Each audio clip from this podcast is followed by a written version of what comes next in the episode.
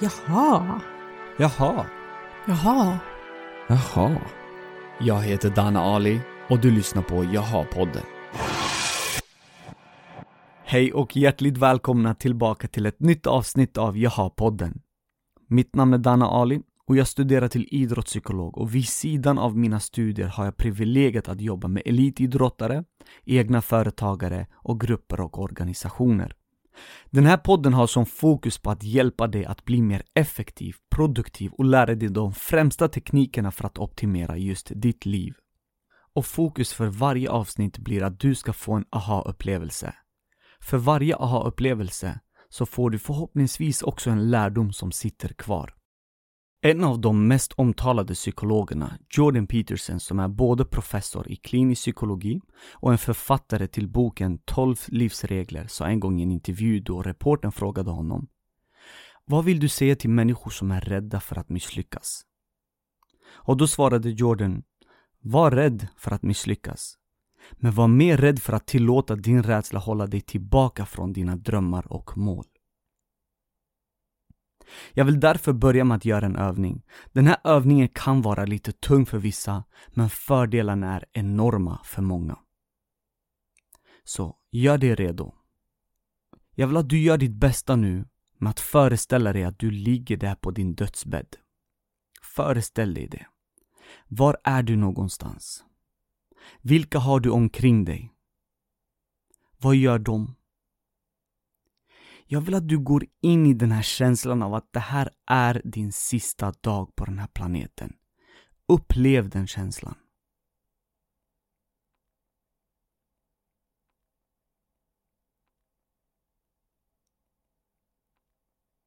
Du börjar tänka på livet som har varit, allt fint som du har gjort, alla minnen som du har skapat dig med alla dina nära och kära. Du börjar också tänka på allt som du någonsin velat göra men inte vågat göra.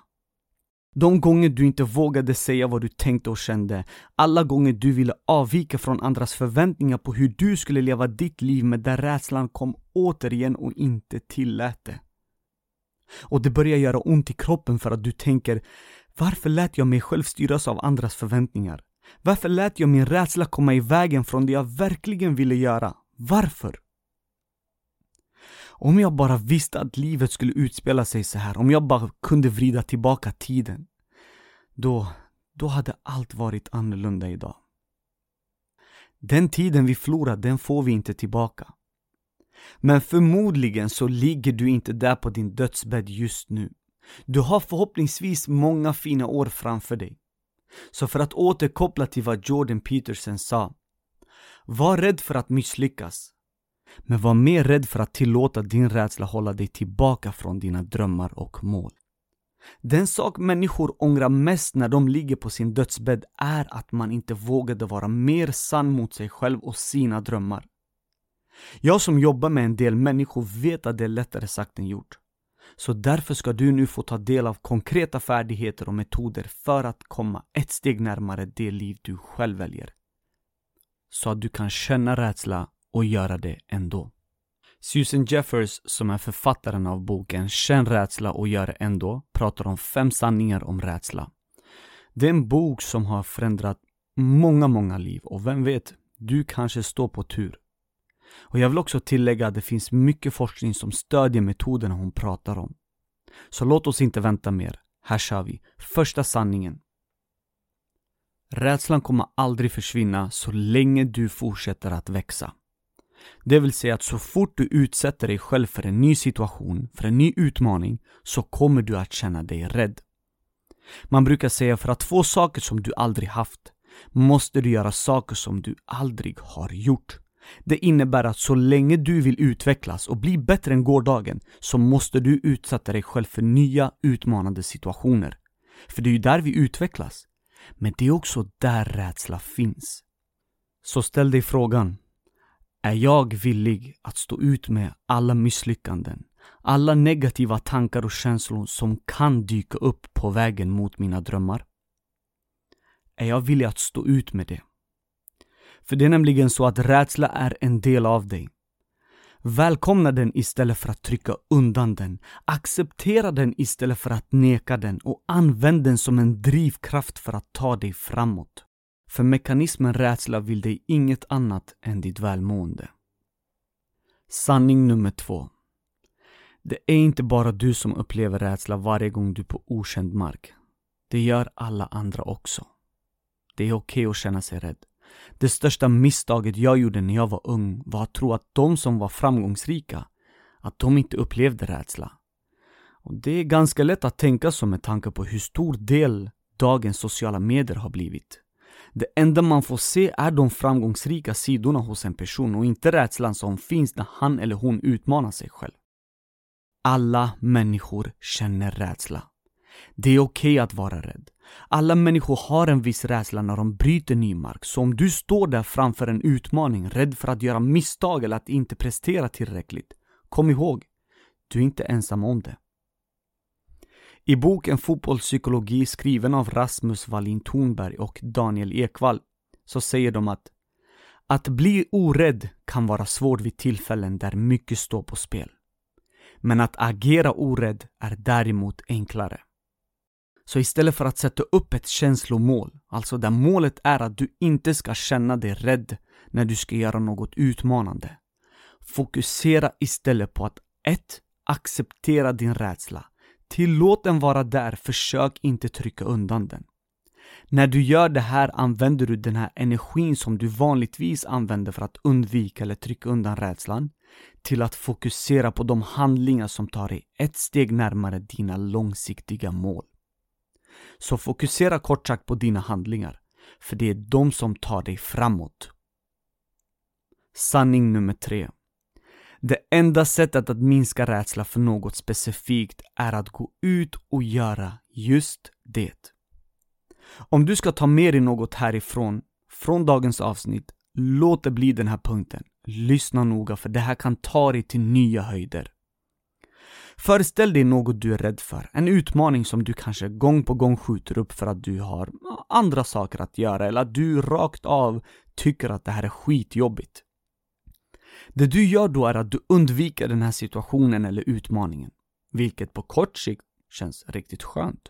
Du slipper känna rädsla och ångest för stunden. Och det här kan vara allt ifrån att du inte vågar utmana din motståndare på en tävlingsmatch för rädslan att tappa boll, och inte gå på din idol-audition för att du är rädd för vad andra ska tänka och tycka. Det kan vara att du inte startar ett företag som du har pratat om i alla år för att du är rädd för att misslyckas. Det som händer när du undviker, enkelt formulerat, är att du berättar för din hjärna att den här utmaningen eller situationen, det som du är rädd för, är farligt. Genom ditt undvikande så minskar du obehaget i din kropp. Det känns skönt. Det blir en belöning för hjärnan och vi människor tenderar att motiveras mer utav kortsiktiga belöningar än långsiktiga. Så din hjärna får nu lära sig att den bästa strategin för att hantera den här utmaningen är just genom att undvika den. Du skapar alltså ett schema för hur du ska hantera den här utmaningen i framtiden. Så gissa vad som händer när du närmar dig samma eller en liknande utmaning nästa gång. Schemat aktiveras. Så hur kan du bryta den här negativa cirkeln? Första steget handlar om att bli medveten om vad du är rädd för och hur din rädsla får dig att agera. Fråga dig själv, hur mycket kostar det här mig långsiktigt? Hur kommer min utveckling bli om jag gång på gång inte vågar utmana mig själv? Andra steget handlar om att förstå hur man minskar rädsla. Och det gör du genom att utsätta dig för det som gör dig rädd och stanna kvar i känslan. Du måste möta din rädsla och vara kvar i den utan att göra något som får obehaget att försvinna. Det här hjälper din hjärna som under många, många år lärt sig att associera vissa utmaningar och situationer med rädsla. Att faktiskt börja förstå att det här är inte så farligt som den tror. Ju mer du stannar kvar i rädslan, desto mer kommer den att avta och minska. Och ju mer du utsätter dig själv för den situationen, desto mindre rädsla kommer du att uppleva.